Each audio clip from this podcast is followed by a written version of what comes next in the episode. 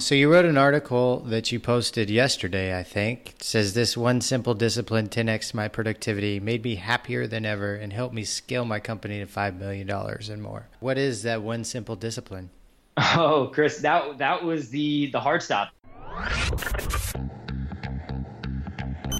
We stand today.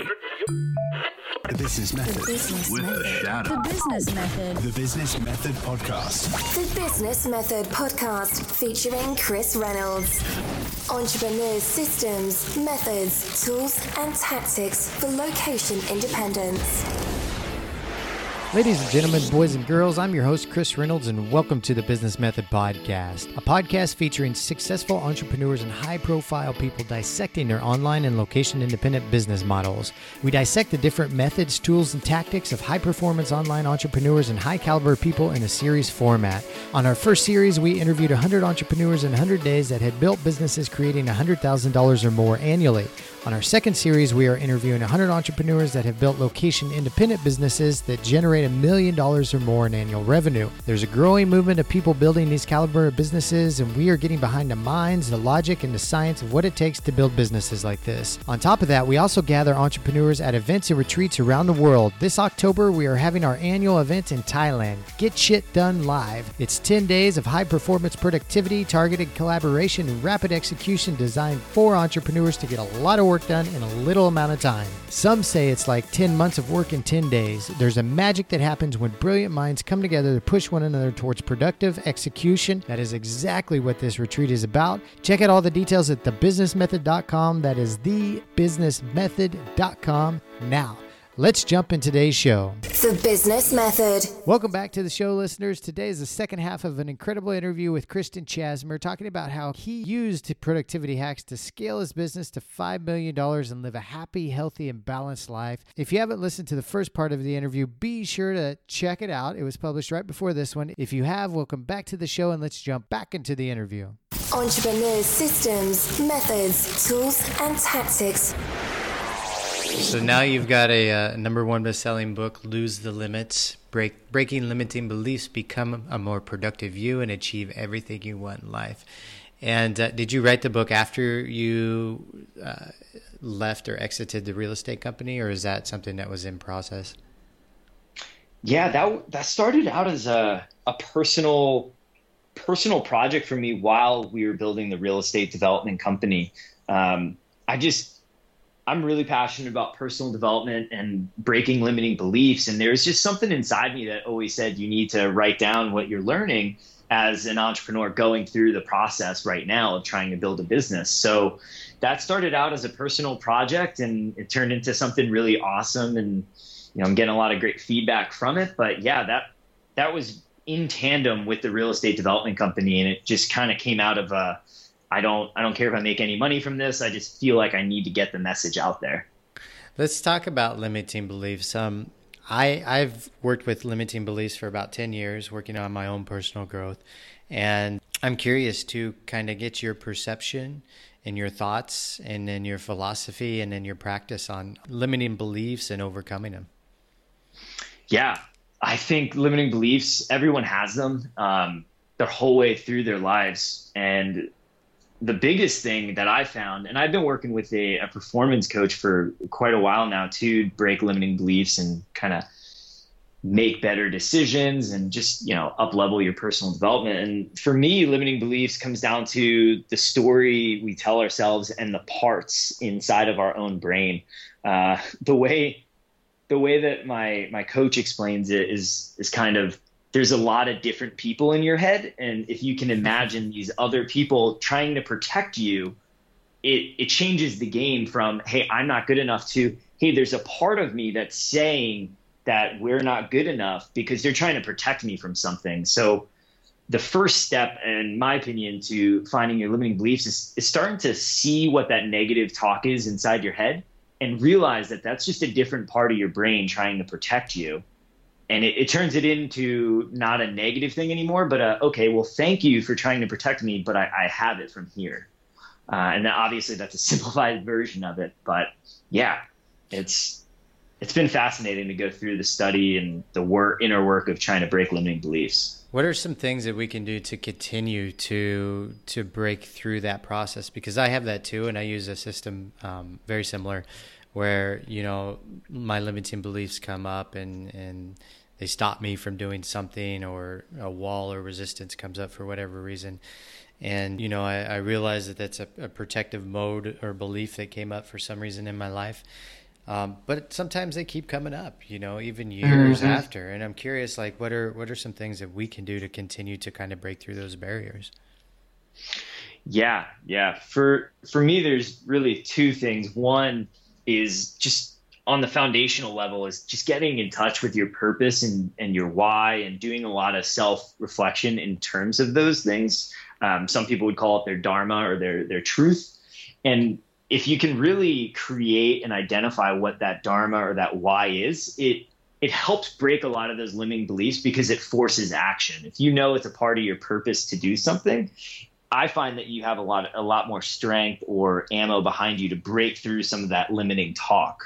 And I, I go back to my my truth and my purpose a lot and reflect on it and reiterate it and really really do a lot of thinking about it, because I feel like it is so important to pushing past a lot of the negative self-talk that I even have to this day, and I'm sure everybody has. Um, so that's that's one, is just the foundational figuring out the purpose and the why.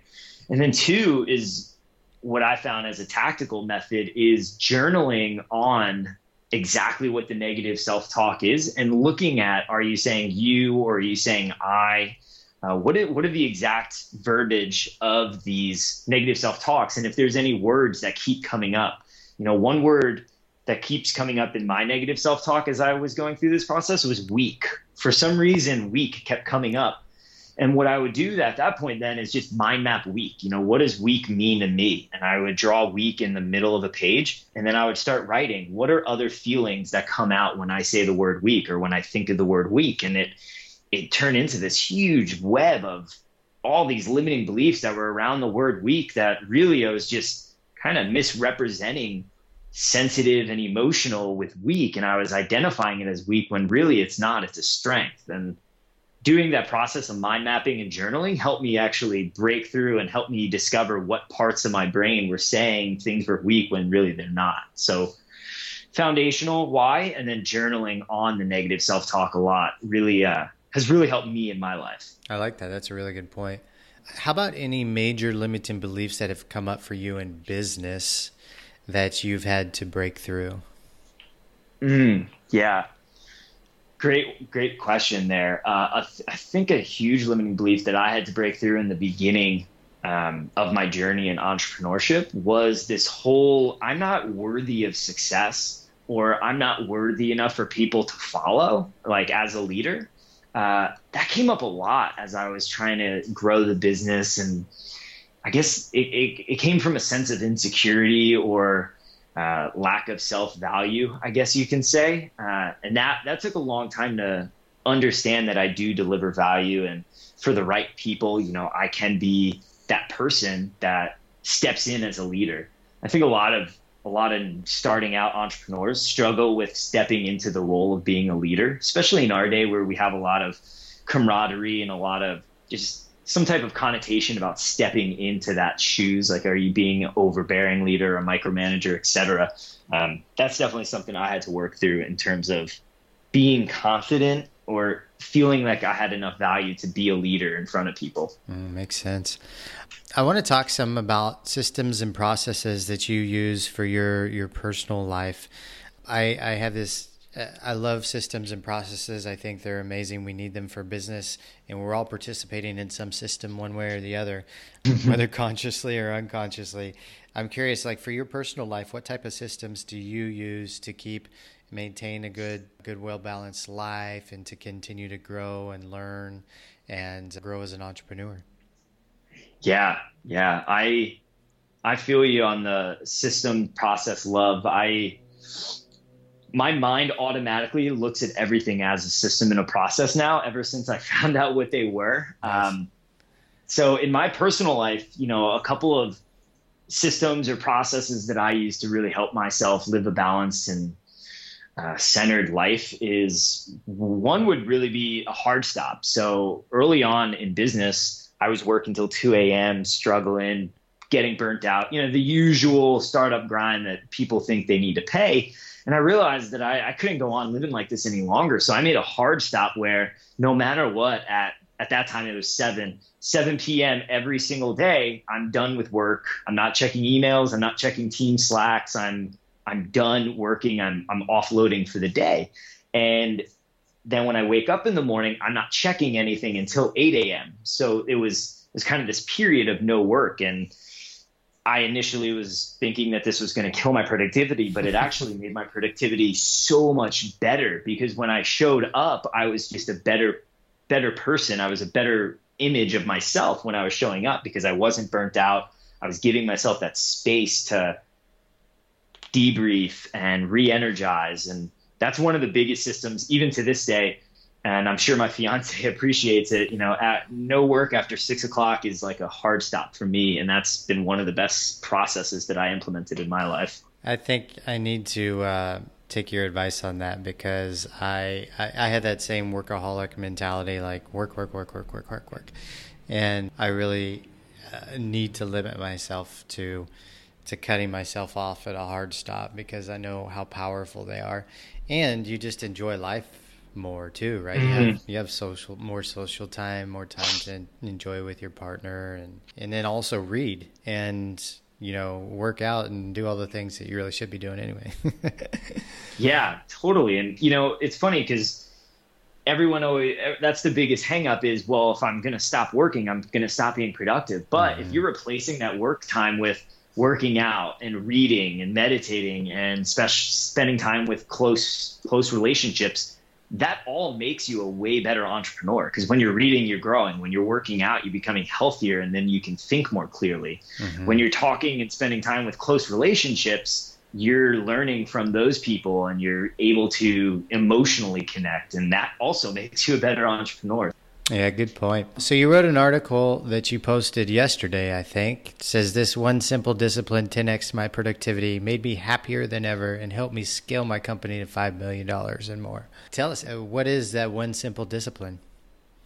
Oh, Chris, that that was the, the hard stop. That's exactly, yeah, that, that's how strongly I feel about it, that people kept asking me, you know, hey, what is, what are your personal systems? So I, I just wrote an article explaining that and kind of going a little deeper into the science behind why it works. Did you have any difficulty holding yourself accountable to that? Yeah, for sure. In the beginning, I definitely did. Um, but then once I started to tell the team that, hey, this was, this is, this is what I'm implementing, like you guys should too, it got a lot easier, because then there's this social expectation that if they're expecting you to not work at seven, then you feel like no one's expecting you to work. So for me, it was kind of this, let me tell people, and then that'll hold me accountable. It's a good way to do it. Um, and you slip every now and then, and that's okay too, right? That's it's, you, you don't have to be so rigid where you get you feel insanely guilty, but it's it's there to help you. Good point. Any other productivity hacks that you have, Christian? Some of your favorite ones? Yeah, productivity hacks. Um, it's old fashioned, but I still write an hour by hour for my days um, on a Google Calendar. So I'm I'm extremely rigid about my time, because as entrepreneurs, time is so important, where I I find that when I have an hour by hour, it keeps me extremely focused. I got really deep into Cal Newport's deep work methodology and really focusing on making the time in my day count, especially with the hard stop, you don't have as much time. So you have to be more intentional about your time. So for me, just using a Google Calendar and literally writing an hour by hour for your days uh, has made me a lot more productive, because I'm not wasting a lot of time in this what do I do next phase or this email checking uh, mentality. Do you do that during your working hours or when it's off work? Yeah, great question. I usually do that. That's usually the last thing I do at the end of the day, is check my next day and then create an hour by hour for it. So you're you're kind of giving yourself that plan to win before you even enter the day. Gotcha. Any other productivity hacks? Ah, man, um, meditating. which I know a lot of people say, but since I've started meditating, I've I felt that I've I've just cleared my mind so much more, and I'm able to go deep. Uh, I feel like there's a lot of brain fog nowadays since we have social media and mm. we have literally everything at the touch of a hand. Um, so meditating and just trying to keep a clear a clear mind, like. I don't check my phone past nine o'clock at night. So I deleted the social media apps off my phone. So if I have to do social media, it's very intentional. It's not the scrolling. So just any way to keep, keep a clear mind has been really the most important thing for me over the past year. What, uh, what type of meditation do you do in specific? Yeah. So right now I do, I use Headspace, and I'll go through their guided meditations and also unguided meditations as well. And it's, It's usually fifteen minutes a day, and I do it right after I work out in the mornings. So you do a hard stop at seven p.m. What's your um, what's your waking time? And then you do a meditation and a workout. And then what's your what time do you start work? Yeah, great question. So I lately have been waking up at four a.m. Uh, then I'll I'll make a superfood protein shake while I read for about an hour. And then I will go to the gym, which takes about an hour and a half. I do calisthenics training. I come home, shower, meditate, and then usually make some oatmeal with pecans, coconut, and some strawberries. And then I dive into work usually around eight to nine o'clock, depending on how long the workout was, et cetera, once my morning routine's done. And then what time do you go to bed? I go to bed, try to lay down around nine thirty, ten o'clock, and then I'm I'm pretty, pretty good at falling asleep quickly after. So I try to get it. I try to at least be asleep by ten, ten fifteen. And how does that, that's a pretty rigid schedule. How does that play in your personal life? Uh, I think you're in a relationship. Do you ever have challenges with that type of rigid schedule and with your partner that you're in a relationship with and being flexible? Are you ever flexible with that? How's that work? Yeah, that's a phenomenal question. Uh, My, I'm lucky that my fiance uh, is on the same schedule. So she she does the same exact schedule as me. So we go to bed at nine thirty, ten o'clock. We both wake up at four a.m. We make our shakes. We read together or next to each other at uh, for that first hour in the morning. And yeah, we are we are flexible. Sometimes we'll we'll sleep in a little bit. Sometimes we'll stay up a little later. But our our time to where we we hang out and we. you know, just connect is really from that like six to ten o'clock at night. Most of my nights are spent just being with my partner and doing whatever we want to do, whether that's reading, watching T V, going out to eat, just talking. So we, we do create intentional space, and we have, uh, sounds weird, but it actually really works. We have scheduled date nights, uh, mm-hmm. twice a month where one, one night I'll plan it. So it's on me to make the plans. And then the next time she plans it. And that, that really keeps, keeps the momentum going, and it keeps the relationship from being, you know, too bland or too stale, et cetera. It, it just keeps the romance alive for us. Yeah. That's, I've done that before, and that's a really, really great uh, system to use. Do you guys use an alarm clock, or, or what type of alarm do you wake up to? Yeah, we just I just used uh, the regular alarm clock on my phone. Uh, I've been testing out playing, now that my phone uses Spotify as an alarm clock, they connected finally. I've been testing out playing different playlists uh, on Spotify as my alarm clock, which is awesome. Any sounds or songs in specific that you kind of prefer to wake up to?